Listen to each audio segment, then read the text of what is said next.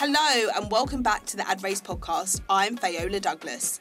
For season two, episode two, I'm joined by Leila Fataar, founder, CEO, and CSO of Platform 13.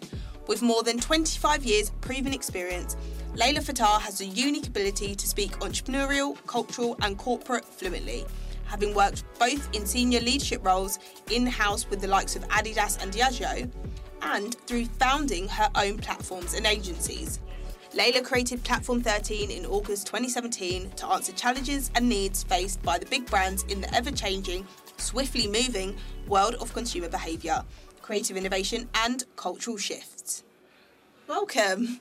If we start off um, looking at things before you got into the ad industry, so how were things for you in school and what made you want to pursue higher education, although you've been telling me it wasn't in marketing? No, it wasn't. I, my God, school. I mean, I'm 50 this year, so I don't know if you want me to go back that far. Um, but I went to school um, in South Africa. I do have to say, I was raised in apartheid South Africa, so we were very much segregated.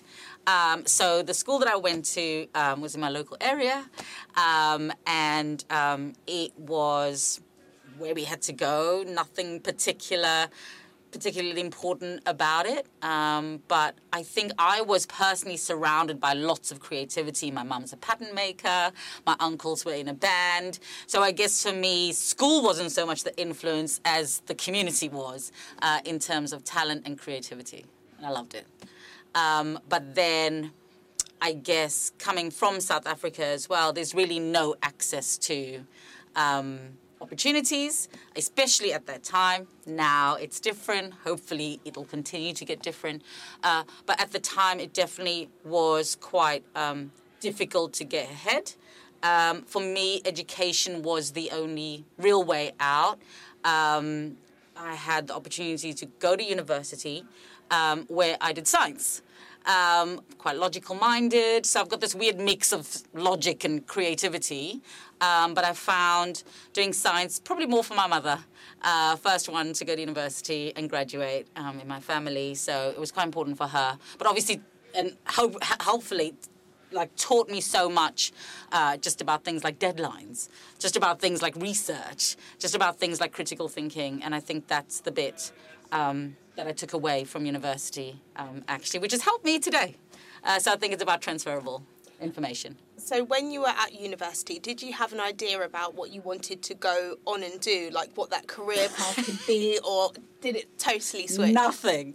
I had no idea really about this industry. It just was not a viable, credible place from where I'm from um, at all. We always had to go and find the solid, good job, you know, the one that wasn't overly creative because you need to be able to have, a, have security in your life. Um, so for me, I actually was only really introduced to it when I got to London, um, and I. Um, have this crazy story about my arrival in London. I had a bald head because I was going through my Sinead O'Connor phase. I was one of the only people in the science faculty with Dr. Martens, or not Dr. Martens, with, with boots on, biker boots on, that we were, it was Dr. Martens, but wasn't, um, and a shaved head. Um, and my chancellor laughed at me as he tapped me with my degree. So came to London, and my main thing was um, I didn't know anyone. I had 200 pounds.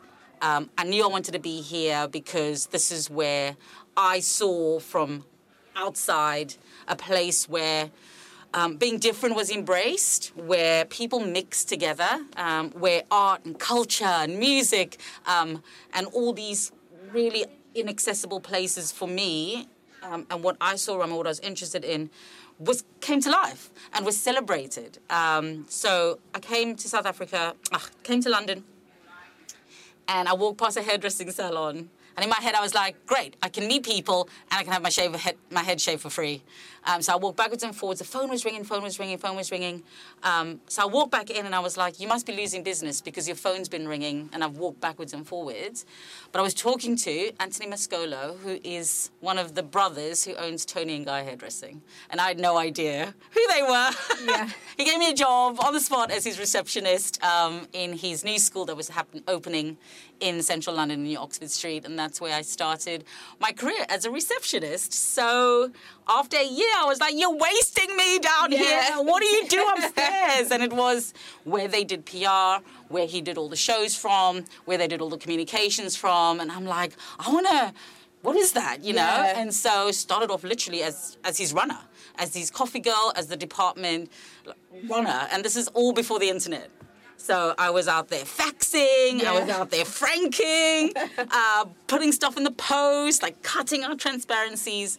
I loved it. Um, and so that's where I really found out about this business that we're in um, of advertising communications and marketing. So really from the ground up. And how was that transition? So, from South Africa to being here in London, being in this totally different environment. I'm guessing you made a whole load of friends being in uh, the hair industry as Yeah, well. Like, yeah. how was how was that time for you? it was amazing because for me, it was the first time um, I could see people mixing. Actually, the first, first, I just remember the first thing I thought on the train from Heathrow to to Earl's Court was everyone's got shoes on. Like that was my first thought. I was like, everyone's got coats on, because it was really unusual for me to see that everyone kind of had a bit of everything. You know what I mean? That was quite quite new for me. Um, it was also the first time I saw um, a young black guy and an older white woman actually having a laugh together at the bus stop. I loved it. I was like, this is where I belong. um, you know, and I really really enjoyed. Um, learning about new things, finding out about new people, and just mixing for the first time with quite a lot of different types of people that we didn't have access to in South Africa. And that was awesome for me. I loved it. So that was my first. And I, I still feel that way today, to be honest, about London. I still am like, wow, it still has that feeling for me. I, I, I can't think of anywhere else I'd, I'd want to be. So taking that leap from kind of getting your first start in London um, all the way to being a founder. So you uh, started up Spin Publicity, that Yes. w- then went on to be known as Spin Agency London. Um, tell me about kind of what that concept was to, to starting that that business. That business. Okay. So while I was a Toni and Guy, and this is one step back again, is I read science fiction. I still do today. Um, huge fan of uh, William Gibson, and he at the time when I was still in South Africa coined. Um, I read a book called Neuromancer, and Neuromancer was about people jacking in their brains, science fiction, to computers and talking to each other. this is pre-internet. So he actually coined the term cyberspace. So while I was a Toni Guy, the internet arrived. And I was like, oh my God. It's happening. it's here. It's Yeah. happening. So I said, I was like, I want to have the computer with email. I was so excited about this new world. Um, because in my mind, I was like, wow, you know, it was, a, it was a really big thing. So it was really that time where I was absolutely thinking about this new world that was kind of opening up really, really early, as you can imagine. I'm also super opportunistic where I come from. I'm very much about grabbing the opportunity, the same as walking into the hairdressing salon. So even while I was at Toni and Guy, I was already like, how do we create an in-house agency? So I created an in-house agency to um, send out the hairdressers to do fashion shoots and all sorts of things, um, to be able to. So I'm very much innovative in that way of thinking and thinking outside of just the traditional category that that might be in because that got us into fashion and got us into other places as well as well as on top of everything else they were doing as well. So after five years i was like either i'm going to marry into the italian family who i adore and love but no because that was the only way to go further than where i was um, at the time. And um, i decided to start the first online fashion marketing company in London called Generation Net. And this was super early, and this was online only. Um, but my first client was a company and a magazine called Scene Magazine, which you're too young to know. But it was like a bit of a early it was it was a bit on the lines of like dazed and confused and these Yeah. magazines they wanted to transfer online from a print publication super early this is Oh. like before anything. And so I was brought in uh, to help them. It never got off, I never got there. Yeah. But I learned a lot about just what it was on the back end. And then I got my first client, which was a sneaker company called Acupuncture. Um, again, huge in the 90s, had a big acupuncture sign in it, very London, very guerrilla marketing. Um, so I learned everything I knew from them on how to make a lot of noise under underground, undercover. Yeah. So brought this kind of traditional, this underground, and this online world together, and re, re rebranded into Spin. Because for me, that was a bit of a take on Spin Doctor, which was, at the time was a huge thing, and was very much around um, creating this kind of hybrid way of communicating in a non-traditional way for brands in the fashion industry mostly. So that area, Spin, and then publicity, and then into Spin Agency was a 10 year run. Um, and worked on many, many, many, incredible sort of like fashion, music, and art collaborations, projects, brands in that space at the time, but very early integrating all these different things together. Um, and it was, you know, it was was pretty successful for what it was. um, but I winged it. Yeah. Well, and the- that's it. Yeah. At the time, I guess, like people would see like PR, marketing, the media industry as being a bit of a boys' club. So how was it for you, kind of navigating that space as a a 26 year old female founder? I mean, I embraced that absolutely. We were really happy to be the outcast, and you know, not the outcast, but definitely the ones that looked different, um, sounded different, um, was different, and we, we embraced that. My team was extremely diverse, um, and that's by default. Anything to do with me that's by default. It's where I come from. It's one of the most important things for me um, is to make sure that there's a bit of a, a, a level playing field, even if it's harder. The job's harder because um, you need to be able to know how to navigate things, but that's just how it needs to be. Um, so we always looked really, really different, and we always sounded really, really different, and we loved it. Actually, uh, we embraced it, we ran with it, um, and you know, it it made sure that we were definitely successful in what we were doing within our space, but it was very much this kind of fashion, music, art area, um, not so much the big the big consumer goods or anything like that at all. So that's what it was. So besides working with acu- acupuncture. So across across those years, we worked Yeah. with Vice, we Oh, yeah, worked with Carhartt, we worked with. I mean, the list goes on. yeah. Any brand or anything that was kind of popping at that time. Yeah. Garbstore in West London was one of our clients. Um, multiple, multiple, multiple brands, but you can check my LinkedIn for that list. it's too long to go through. Ten years, a long, long, long time. So, do Um, you have any really powerful memories from that time of like working in London, or anything that's really kind of stuck with you? So I think it was probably a lot of the things that people think about now. We were just doing at the time because we, you know, we were working in. In, in very sort of early creative industry, whatever you want to call it, right? So we would do, we did um, what we called a flash store. You might call a pop-up store.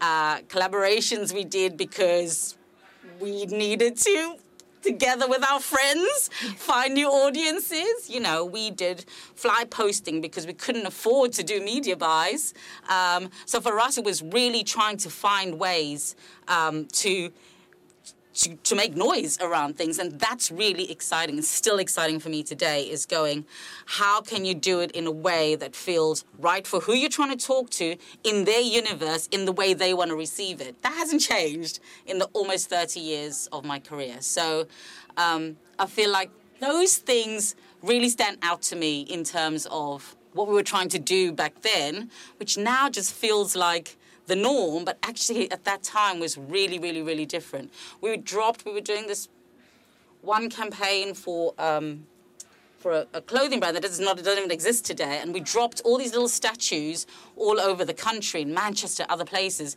so they get stolen, so they get taken. um, we did. Um, we worked with this acupuncture as well on a wrestling party, a wrestling party everybody was wrestling, including the people who came. It was huge. It got into the NME. It was so outrageous. So, you know, those are the things. But th- those are secrets I'll take. Uh, I'll take with me. It sounds like there's maybe a bit more red tape now, Yeah, a bit more bit sign more, off. a bit more sign off, a bit more brand guidelines. But at the time, we were just um, all trying to find different ways to do things, and it was really exciting. And it, and you know, I still feel like people can do that today um, within certain guardrails. Uh, but at the time, it felt it felt freeing, to be honest. So yeah, it was great. So now we're going to talk about you living the dream, as I would say, being the client. Uh, so you've worked for Diageo and Adidas. Yes. How was it stepping into that role of, of being the client, being on the other side of things? Wow, it was a bit of a shock, to be honest, um, especially coming out of a 10 year company. And although Toni and Guy was also, it was a family run business, so quite different to a corporate structure. Um, and my first job at Adidas was quite a culture shock for me, to be honest. I'd moved out to Germany um, to, I was the global director uh, of PR, social, and content um, for Originals. Um, but I could also see the opportunity and why I was brought in as well, just because it's just a fresh perspective um, on stuff, especially for this really cultural brand or wanting to be a culture culture relevant brand. Um, so, but it was hard because I'm not someone who can't find a solution to something. This is the problem. So you have this idea of corporate and brands being process driven, that's why they're successful. And then you have a big mouth like me coming and going, but can't we do that? And can't we do that? And surely we can do that. And yes, we're going to do that. Um, but hopefully that's helpful um, as well to be able to have. Um, a, di- a different view on how things could and should be done. But yeah, it was tough.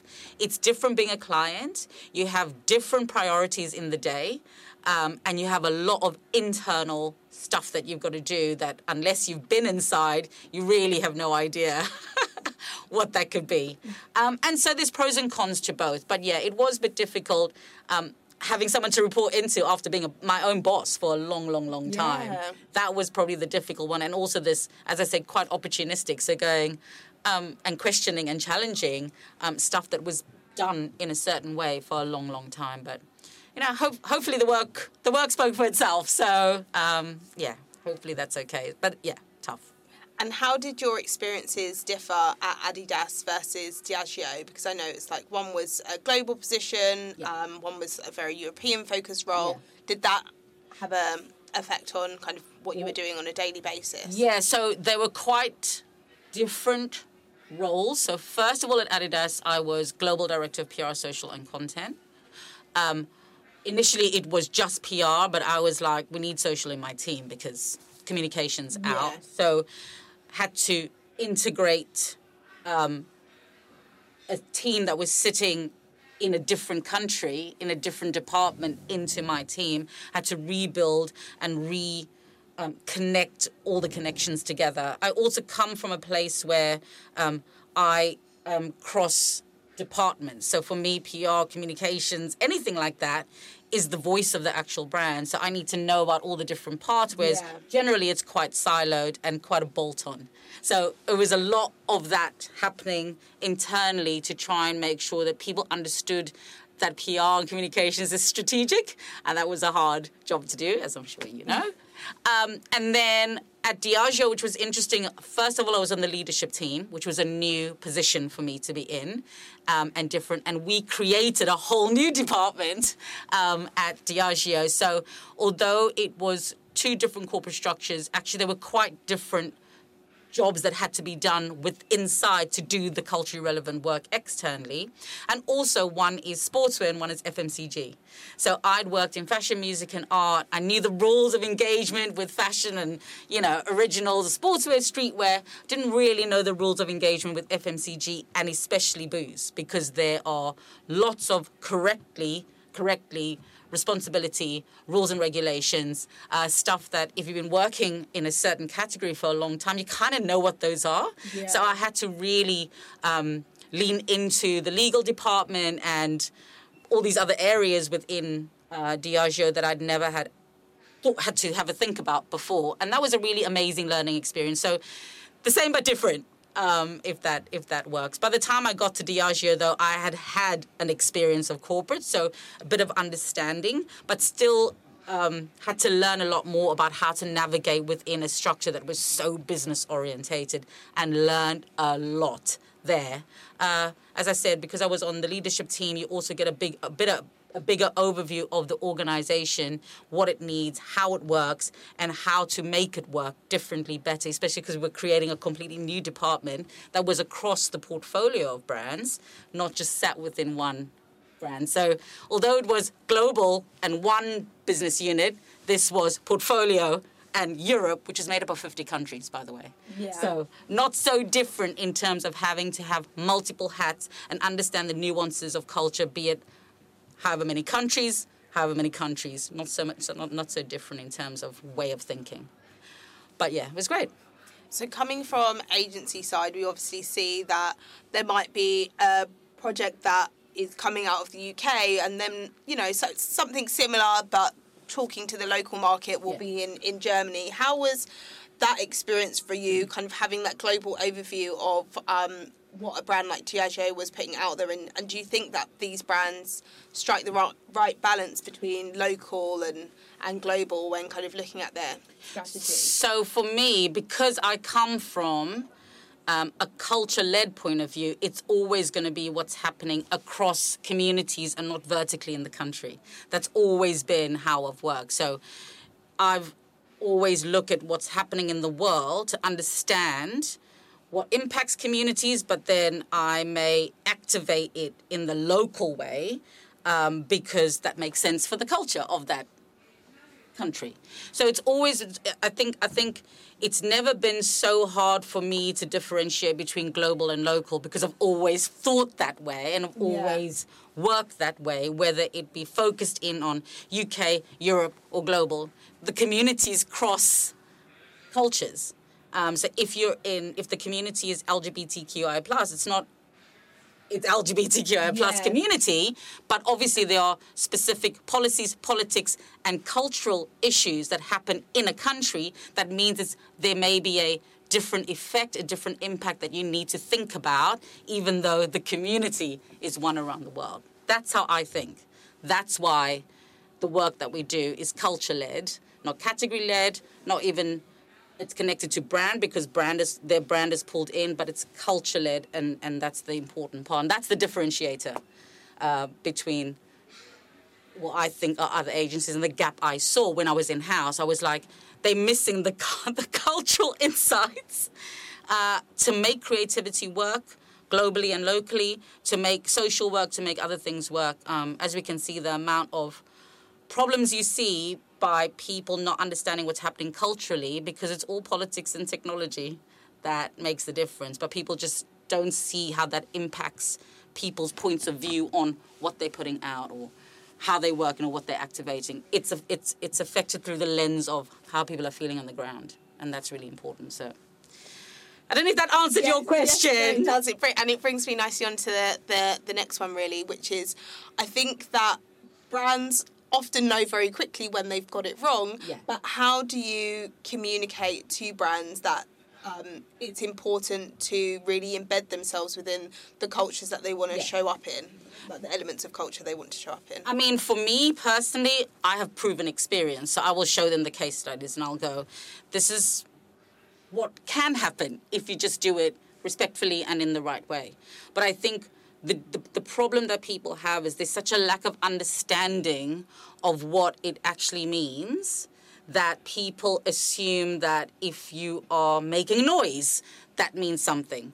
Actually, for me, if a brand is culturally relevant, it means that whoever they're trying to talk to is talking about them and buying them, even when there's no paid campaign Yeah. connected to it. That's different because you're impacting people. You're impacting them positively. Doesn't have to be worthy, can be positive um, in, in, in many, many, many, many forms. So for me, I think that's where the differentiator happens um, and where people will only see that is when you get the soft metrics, when people are talking about you positively online without you prompting them, without there being a competition, without there being some way for them to win something or, or anything. They're just talking about how awesome you are because you're doing stuff that's impacting people. That for me is cultural relevance. But there isn't an industry standard metric. uh, for that. So for me, I take it as to show people they're doing well is showing them the hard metrics, the video views, all the rest of the KPIs, but also the soft metrics, what the community has said about them, what it's meant to them, and I will bring people in to explain to them what what that's meant. And so that's the hard bit is because people will just run to the numbers, but it's the nuances. They'll run to the reach, but it's what people are talking about. That's the difference in terms of success. So that's when you know someone's doing something well, when you're getting the feedback, um, probably online mostly, um, but also within the communities, there's a knowledge of what this brand is doing that's adding value to them. Um, and that's that's always going to be positive. And that's how people are going to buy your stuff. Like at the end of the day it's about consuming. That's what i learned at diageo. I was like you can do all this stuff here marketing what have you but if people are not buying your stuff you know it's not really working. They've got to be and i guess it's what my accountant said to me the first time i opened spin he was like you're not in business until someone's paying for your services and that's it you know otherwise it's just a lovely idea and um, that's what people should take away from from this from this thing. You're not in business until someone's paying for your services. So, looking back, obviously, at your time at Adidas and, and Diageo, have you been left as a lifelong Adidas fan? Have you got like a whole wardrobe full of Adidas trainers? And have you got a favourite Diageo uh, brand, um, Yeah. a tipple that you like? Yeah, I mean, uh, I was lucky in a way because I was the PR, right? so I've got lots and lots of amazing sneakers. Um, Is it like limited edition? there's a mix ones? there's a mix of different ones but i was always not the sample size so they'd have to make up a size of my really small size four foot but yes i have quite a few at this but i was also in sneakers for a long time before That even. So i've got a very wide range um, of which adidas is one. Um, all of sne- i've just got a lot of a lot of sneakers. That's the thing that's i don't know part of my culture i guess and my community. Um, and then from diageo um, i like a gin. I like a gordon's to be honest. I'm good. I'm there. Um, and um, i do i do i do but i'm not a bit i'm not a huge drinker. So it's now and then. But but generally i will go for um, yeah a gordon's gin i'm quite Yeah. happy with that yeah That is one thing they do say. I know around like drinks brands, Hmm. once they get somebody in, then you become like a recurring customer. So it was really interesting at Diageo because if you think about that particular category, I mean, Diageo are the biggest and one of the biggest leaders in the category because they've got all the distribution. So, you know, sometimes if you go into a pub and go, I want a gin and tonic, guess what gin that is? It's Gordon's. Gordon's. I want a vodka and coke. Guess what vodka that is? It's Smirnoff. These are all the brands because they are very, very, very clever uh, people at Diageo for sure. They know how to, how to, how to make sure the distribution is wide and and and they're getting what they need to get. So I learned a lot there. We're flying through the years now, but tell me about Finally. yeah, Yeah. 2017 Yes. and um, what led you to founding Platform 13. Okay, so um, when I was in house, um, one thing that I had to do was I realized quite quickly there was a gap for someone like with my experience, which is a bit weird and all over the shop, right? So um, actually, when I was in house, I didn't really use any of the rostered agencies. Um, I actually used the same network that I use today, that I used in my own company and spin. Um, and so I had to really work closely with internal processes and departments to be able to do that because I felt much more comfortable. I had an agency for 10 years. So for me, I felt much more comfortable working with um, the network that I had, um, the network was really different to the agencies and the people within those agencies. They looked different, they were different. Remember, we were talking about um, diverse by default, all this network I'd, I'd had from Spin. I wanted to work with them even within these bigger companies. So that was um, really important for me um, when taking on the jobs um, that, that I was allowed to do that. So coming out of um, five years then of being brand side and client side, I was like, there is an opportunity here for a new type of company. Um, we don't want to be called an agency because we're not, although we can work that way, but it is very much a platform um, where I curate people dependent on the project, the brand, the category, the community, the culture. Because for me, lived experience and professional experience is where the information where you know where it becomes more cultural so those are the people i curate which is this network that i have um, uh, uh you know 25 year old network. It's pretty deep, it's pretty wide, it's pretty vast. It keeps growing. It, yeah. it, keeps growing because at the end of the day, someone knows someone about someone who can do this and etc. etc. So I think that's that's the unique bit. And I understood that the industry that we were in, that I was in, didn't have that access to this pool of talent. Again, coming back from where I grew up, there's all this talent out there that don't get a look in. There's no access. So I felt like that was something that I wanted to do. It felt like something that I could do. Um, and I wanted to just do it in a different way um, than what was out there at the moment. And that's what I identified when being in house. So started Platform 13 in 2017 um, because actually, you know, everyone thinks that I started coming out of corporate. Actually, I had a 10 year company before that. So it was just a bit of a full circle for me uh, to come out and actually do something that I felt brands and still feel brands and the industry needs. Um, and that's what it, that's what was that's what was born in so 2017. Like you had you got a bit of intel from the inside. I got a bit of intel. you came back out. I mean, I know it's missing. yes, I'll do that. so, so how was it?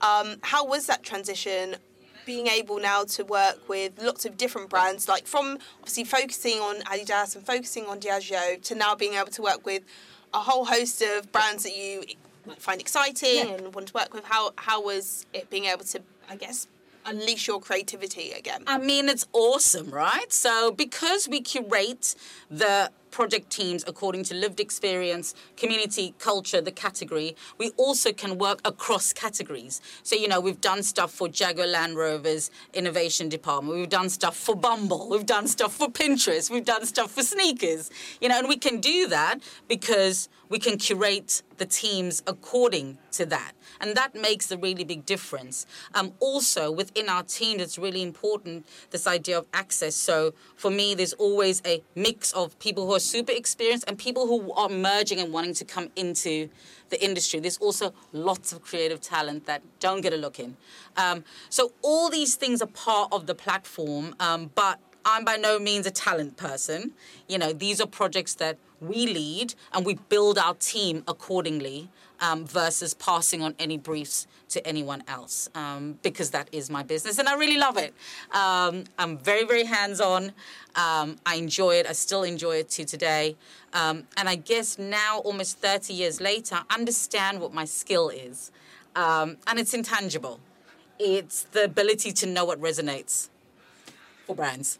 I don't know what to say. Everyone's like, "How do you do that?" I'm like, "I, I, I don't, I, I don't know." It's just like something that, if I think about my body of work, is the same thing all the way through and I've only really started to be able to articulate what that is. Now yeah. almost 30 years later I'm like oh that's the red thread that's gone through because everyone's like how do you do it? And what do you do and I'm just like it's not that I sit there and I go every Monday I'm going to read these five blogs. It's not like that. It's yeah. just an amalgamation of stuff that's happening and the ability to kind of analyze quickly and read what's going on to know what's right or what people shouldn't be doing or it's quite intangible. It's a bit weird. I don't know. I always say don't that ask, like, yeah. there's some things that always feel like we it takes a while sometimes to identify it, but there'll be things that maybe feel like they come natural to you, and to somebody else. They, they don't know how you're figuring it out, but to your, you, it's like it that's feels just, right. like how it's sense. always done, it and it's sense, it's consistent over thirty years. So I'm like, okay, maybe there's something in it. Not sure. So, so that's a difficult bit all other businesses would, of course, be missing having you there. are, are, there any other agencies or platforms that you feel are operating in a similar way to you, or is this how you're working? And it sounds really quite unique. Yeah, I mean, I feel like it was unique then. I actually feel like quite a lot of big agencies um, and other um, companies, even similar to mine, um, are doing it because I feel like come pandemic when everything fell down and big companies were laying off staff, I mean, we were set up to go. You know, I've had a global remote network of creatives. I've already got the processes in order. I already know how to switch and flip. I can pull on loads of different insights from different places.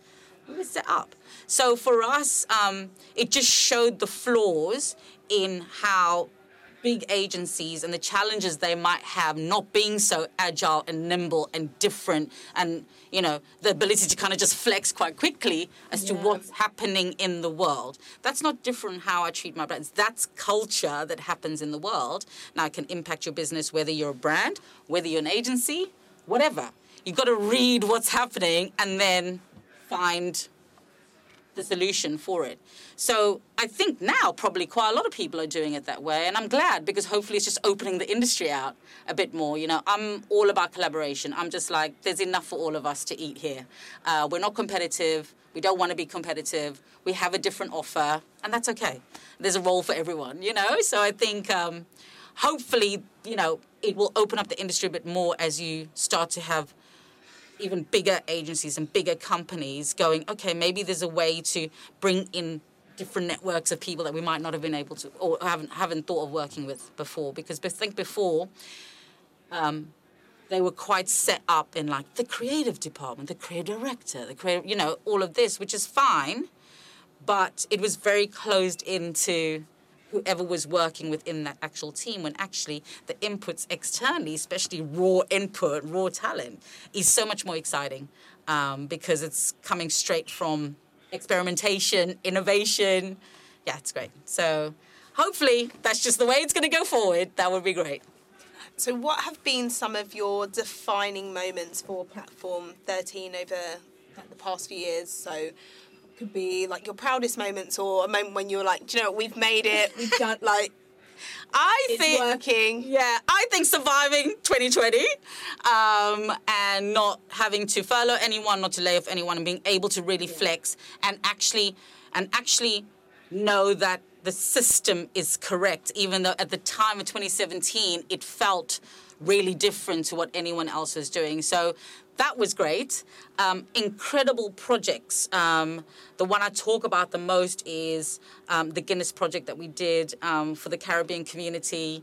Uh, for me, just from a community point of view, you know, we got comments like, this is a historical moment for Guinness. They finally see that black people drink them. These are soft metrics yeah. that you're not going to be able to um, get from, um, you know, the KPIs set on the video views, even though we smashed that out the window yeah. and smashed the benchmark as well, because it's connected into culture. So that was really, you know, an, an, an incredible moment for us. Um, loads and loads and loads of other projects. Actually, we're really lucky in that brands come to us because they want that different point of view. So everything we do feels like it doesn't look like anything else, which is great. And so, uh, team is fantastic um, always have amazing people who are so passionate about the way we're trying to do things. I think if you work at Platform 13 or even with me, like there's there's a personality type that that enjoys challenging the status quo, wants to do that, has has the license from me to do that in a way that feels professional and mutually beneficial for everyone. So I think it's, you know, being able to create this new way of working, finding people who love it, who work there, who get it, um, and pushing it out and it being, we're still here six years later through a pandemic, you know, I think that's okay. and you, of course, deliver work globally. Yes. Does that come with its own oh, challenges? I mean, as you can imagine, so a couple of ones jumped to mind was we did the uh, Pride film for Pinterest. Um, in a pandemic, six countries, my director, Molly Mills, is in LA. So if you know anything about LA, there's a two day time lapse because of the timings. And we had six productions in six different countries. And we pulled that all together, edited everything uh, to pull out. So that was huge in terms of country. But we're lucky, again, because of the network, we have people on the ground who are Platform 13 people. So we'll pull in different people, you know, we did a piece for Dr. Martens, and we had did a big consumer segmentation for them. Uh, you know, from Korea to Japan to wherever. Done stuff in China. Done, but the network enables us to be able to have people on the ground. So it doesn't really feel so hard. Um, but I guess that's how I've always worked. That's what I'm trying to say. Like these things are different because I come from a culture-led point of view with communities that span not only the country that you're in. So it's quite easy for us to work globally. Um, and we enjoy it because it also means that we have different viewpoints uh, come in all the time. Um, and I really love learning new things all the time. So yeah, not so hard. For, not so hard to do if you have this amazing network that we have. So when it came to setting up Platform 13, mm. you of course decided to um, make London its home. Yes. And why did you kind of come to that decision? And do you think that London is a great place for people to, to grow businesses and especially work within advertising and marketing industry, like those opportunities? So I've been really lucky to travel a lot um, through my entire career to different cities. London for me feels like my home city for all the reasons I talked about coming in from South Africa. Yeah. So it's always going to have that that place for me. Uh, my child is born here. Uh, my husband's from here. So this is really my home city. I feel I've been here almost 30 years now. So it really does feel like my home, even though I still feel like a bit of an outsider coming in because I'm not born here. Um, but I do feel like this is the place where I can be myself. It raised me. Um, it gave me opportunity and and I love it actually. Um, still today, if I go to any other city, it doesn't quite match up for me. Maybe maybe Barcelona though. Uh, that's the one for later. Well. In the sun by the sea, but still a city. I could, but still accessible to London. Yeah, that's definitely going to be the retirement uh, half and half situation. Hopefully, but we'll see. We'll see. Platform 13 is entering a new era. It is. So, what does that mean to you? So, up until now, um, we have been focused on um, projects that are external facing, so to consumers, to communities, to fans, creating, um, I guess, what you would call uh, sort of through the line communication. So if it's a out of home campaign to a content series to a TikTok se- activity to an in real life whatever. So external facing to the consumer for the brand. Um, this year has been quite a transformational year for me. Um, I turned 50. Um, and I also realized that actually what's needed to do culturally relevant work is to be able to support the brands in setting themselves up internally to do culturally relevant work. And then I remembered that I did it for five years. so we have put together a new offer for brands and organizations to share my experience in house, to be able to set it up change all those processes, update, tweak the playbooks, whatever, to do work that has cultural relevance at the heart of it. Because we know, to be honest, if you look at like everything that happens that has a bit of a, a flag or is it successful, if you look at the Barbie movie, that's a cultural plan. Yeah. If you look at Bud Light and Dylan, that's a not cultural plan. Yeah. If you look at, and that's what you, you need to be set, your organization needs to be set up in order to be able to do that well, not be worried about cancel culture and be scared to do anything, um, but also not to miss growth opportunities as well. So it's a way to shift cultural relevance from only a marketing nice to have, which is what we do already, but to also make it a business growth driver, which means that internally things need to shift a little bit. And I know that because I have the stripes for it, literally. Um, at both Adidas and Diageo. And it's worked out pretty well for the projects that we did when I was there and had to change um, some stuff internally. So let's see how it goes. But I feel like hopefully that is a, a, a value add that I can bring to the industry uh, and to brands and organizations who want to do work that's culturally relevant. Um, and that's it. So, so let's see. so thinking of things from a consumer consumer perspective, yeah. why do you think that brands championing cultural relevance and really works. Um, because it's it understands what they need. With a culturally relevant brand for me um, is about finding a role for that brand in the world today. So whereas before it was very much about this is the brand, this is what we want to say about ourselves Yeah. all the time. Now, in a world of fragmentation of media, of ad fatigue, um, of you know, sustainability, people buying less. Like there has to be a really clear role for that brand or that product or that service in someone else's life. So that's when they're going to buy you, you're going to impact them when you understand what that role is instead of going it's all about the craft of creativity. Actually it's about the role you need to play in that in that consumer's life. Once you understand that, the creativity falls out of that because you really understand uh, the insights of how it's going to impact that person or that community or those brand fans in the right way. In order to do that, you need to make sure that the people coming up with the ideas, coming up with the insights, have that intersection of lived experience and professional experience. And those are the that's the network we keep on talking about. So this is kind of how we've always worked.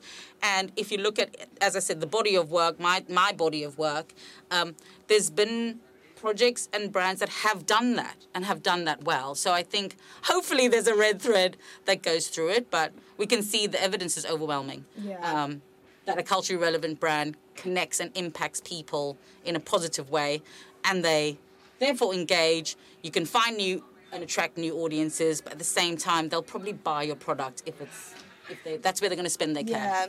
I I think think that's a measure of success. think it, um it makes sense to me now. Like with the with the Guinness work, it's like there was that moment when you feel like, oh, Guinness knows we exist. Oh, like Guinness, like oh, I see you. I like, see you. I see you. I see you're buying the you. product. Yeah, like, and you've been buying- You're part of our. Yeah. Yeah, you're part of our community. But before that, rugby. yeah. What's happened to this community out here that buys your products that you've been expect, uh, exporting to since the 1820s? Guinness Punch is as much a part of culture Yeah. as a pint at Twickenham. So, you know, imagine that whole community you haven't been- been speaking to for a long time. So that's growth opportunity, right? yeah. That's a culturally led strategy. And so that's why I'm saying it's not instead of a brand strategy. It actually is complementary to a brand strategy. It pulls it all together to make sure out in the world what's important, your brand is showing up in the right way, in the places that these people want to see. It's a bit like what we were talking about with Spin. You know, we did fly posting because it needed to be in front of our community and they were walking around passing it on the street it's where they are. It's not necessarily only where the brand thinks it needs to be. That's this whole place of like, be where your audience is. That's really what it comes down to. None of this is rocket science um, at all. It's just thinking about it from a culture point of view versus a brand point of view and making sure that that brand has a role to play and that it's done in the right way for the audience. It's trying to talk to. Sounds simple, doesn't it? it's simple.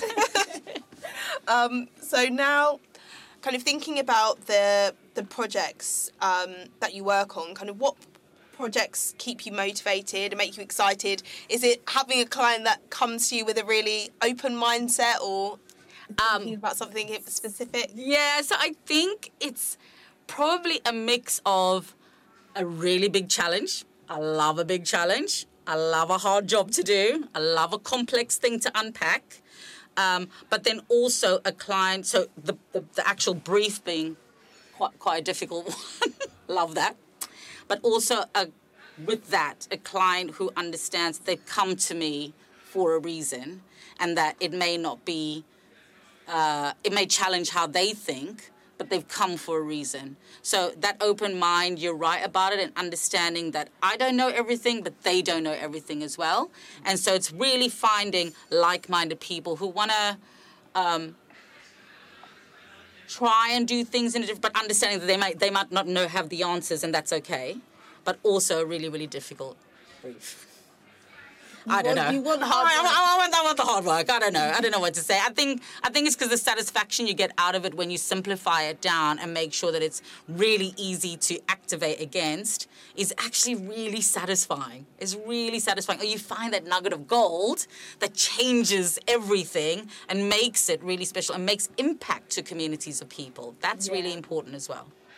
So yeah, Those two things. So you Quite are. hard to find that combination, by the way, but yeah.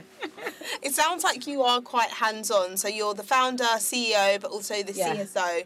Does that still mean you like to get really involved with delivering campaigns? so involved, so involved, you know. But it's also I love what I do. I love what I do. I think as well, you know, if you're in in, in if you're client side as well, at some point you are quite far away from the actual work as you go up the ladder, right? So that would was always going to be a bit of a bit of a blocker for me uh, in terms of staying in corporate for a long time. Some people are excellent at that. Um, I'm actually really good at delivering the work, and I love it. So absolutely involved, um, but I have also have a great team around me as well. So a bit of both, but I definitely never want to be too far away from the work, and it's also representative of my brand, um, and that's really important to me as well. I want to make sure that we are putting out the best that we can possibly do, um, and I have a really, really, really quite quite high standard of what I would expect to see coming out of the business that you know I've I've grown. So yeah, quite involved, but I love it too.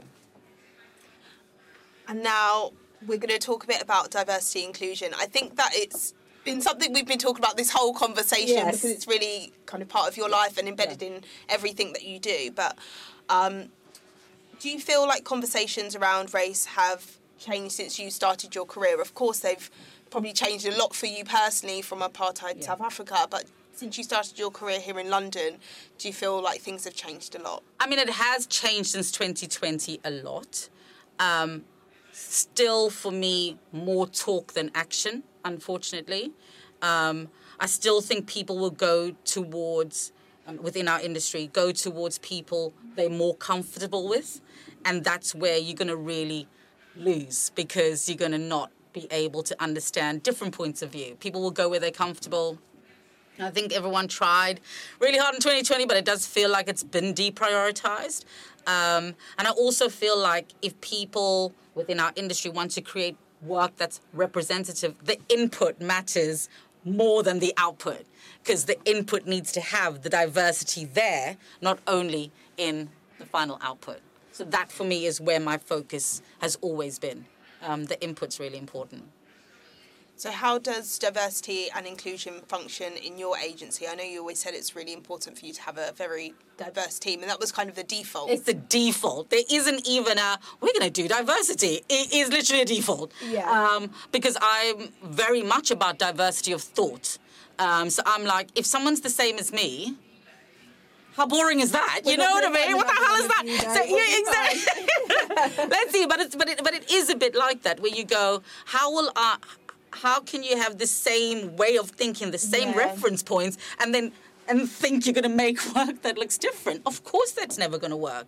So I really enjoy diverse voices around me, diverse experiences, diverse backgrounds, and even a really good debate about something. Yeah, I'm there for it. Um, so for me, that that is by default, um, always has been. And even within my teams in house, I made sure that my teams, even when I was in house, brought in people, made sure there was diversity of thought as much as I could within the headcounts and the uh, you know the processes that need to be done. But also then worked with partners, my network that were already diverse as well, to make sure that we're bringing that new ways of thinking into into even big corporate structures um, outside of the procurement gatekeeping area.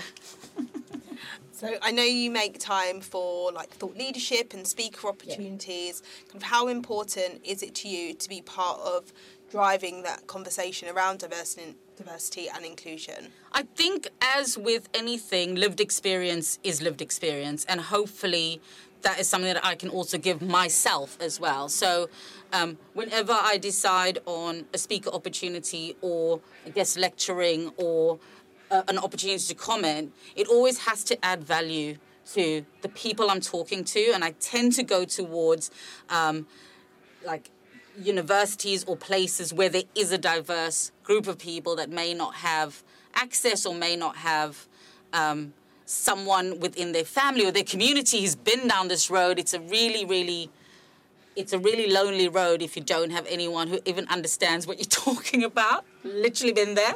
So, you know, I make sure um, to be able to be that person if anyone needs, but it's got to be valuable to them. I don't need to listen to myself talking about stuff again. It's got to be practical. It's got to, you know, make make a difference, um, and and that's really important to me in deciding in deciding that. So as long as people want to hear from me and it's the right thing to do, I'll I'll do that. But definitely don't need to just be sitting there talking about myself again. Yeah. You're part of D&AD, and you were saying you work across like a few different things that Yeah. they they're involved with. Do you think it's important for creatives to be part of these types of groups and associations, and I guess immerse themselves a bit more in the wider ad industry? A lot of people are maybe quite closed off within their agency. It gives them Yeah.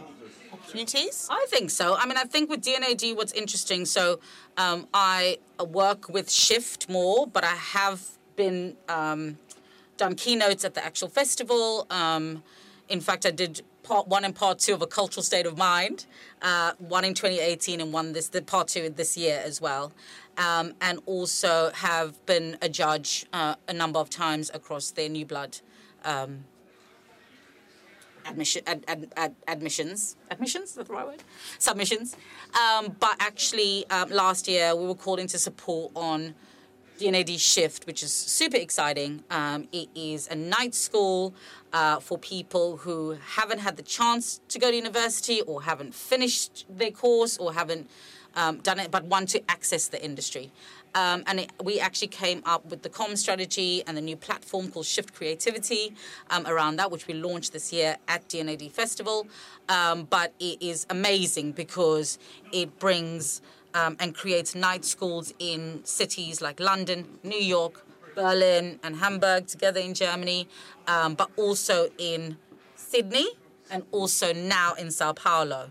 Um, and of course, each of these different cities have their own issues around diversity in the industry and inclusion. So it really is a way for people who have never had access before to actually get into the industry, work on some briefs, learn how to do things like strategy, learn how to do creative, learn how to do that. And actually, all they need for entry is the thing that makes them creative. So it could be a poem, it could be a music video you shot with your mates, it could be um, whatever. It's just a way for raw talent to be able to create and take that talent and create a career in the industry that they've never really had access into for a long time. So I think it's super important, not only for D&AD and the creatives in the actual current industry, but for them to also support these new people coming in.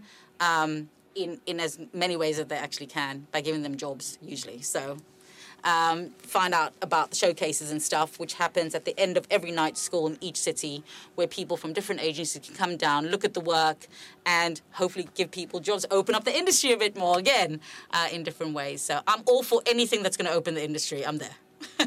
Trying to do something, getting getting involved, putting my big mouth in there. So yeah. Do you have any advice for new talent trying to get established in the industry? I think it's harder than it ever was, to be honest, because I think, um, you know, back when we were doing it, you know, it wasn't so branding wasn't such a huge thing. It didn't feel like, you know, if you think about all the sort of like young people today, especially with the internet, they really understand and want to work with brands as creators or as creatives or as influencers, whatever it might be. That is more new than it, it was when I was, say, coming up or I was trying to figure out what I was trying to do. Um, but I think the main thing is to show up differently because there's so much content out there. If I'm looking at something, I want to see your personality. I want to see something that's really unique to you and who you are in your work as well. That's really important for me, at least, is to show what your values are, show what's important to you, and try and make some impact because there's so much of the same out there, be it, you know, whether you're established or whether you're new as well. Because a lot of people go, oh, that looks really cool, I'm going to do something similar. The thing about creativity is that it needs to be different to anyone else's, and then that will always rise um, above the avalanche of content we've got out there. Um, but you know, creative directors everywhere should be looking out for new talent, not in the usual places. Um, and that's that's hopefully how we again start to bring these fresh new ideas uh, coming through. But for the talent, just try and do something that doesn't look like anything else, um, because there's so much content out there that kind of all looks the same. So just to finish, final question. Um, what is the biggest challenge right now that you see across the industry? You don't have to come up with the solution, just No. like the challenge. Yeah, what's the challenge? Uh, it's going to be the diversity and inclusion, inclusion part of it, because we're out here, we're diverse, the world is diverse. It's the inclusion of people um, once they even get into the industry, or whether the processes are inclusive enough to get them in, and once they're in, for them to progress well internally. So for me, the inclusion part of diversity gets forgotten in the D&I area, or I don't see enough of that um, in terms of actual changes happening in that. I think diversity is doing well, um, always can be better, um, but the inclusion part and keeping people in the industry is where there's a bit of a struggle still. So that for me is the place uh, where some focus needs to be um, across across the industry. Brilliant, thank you. So I've been, welcome. it's Fayola Douglas, and I've been speaking to Leila Fataar, founder, CEO, and CSO of Platform 13. Thank you.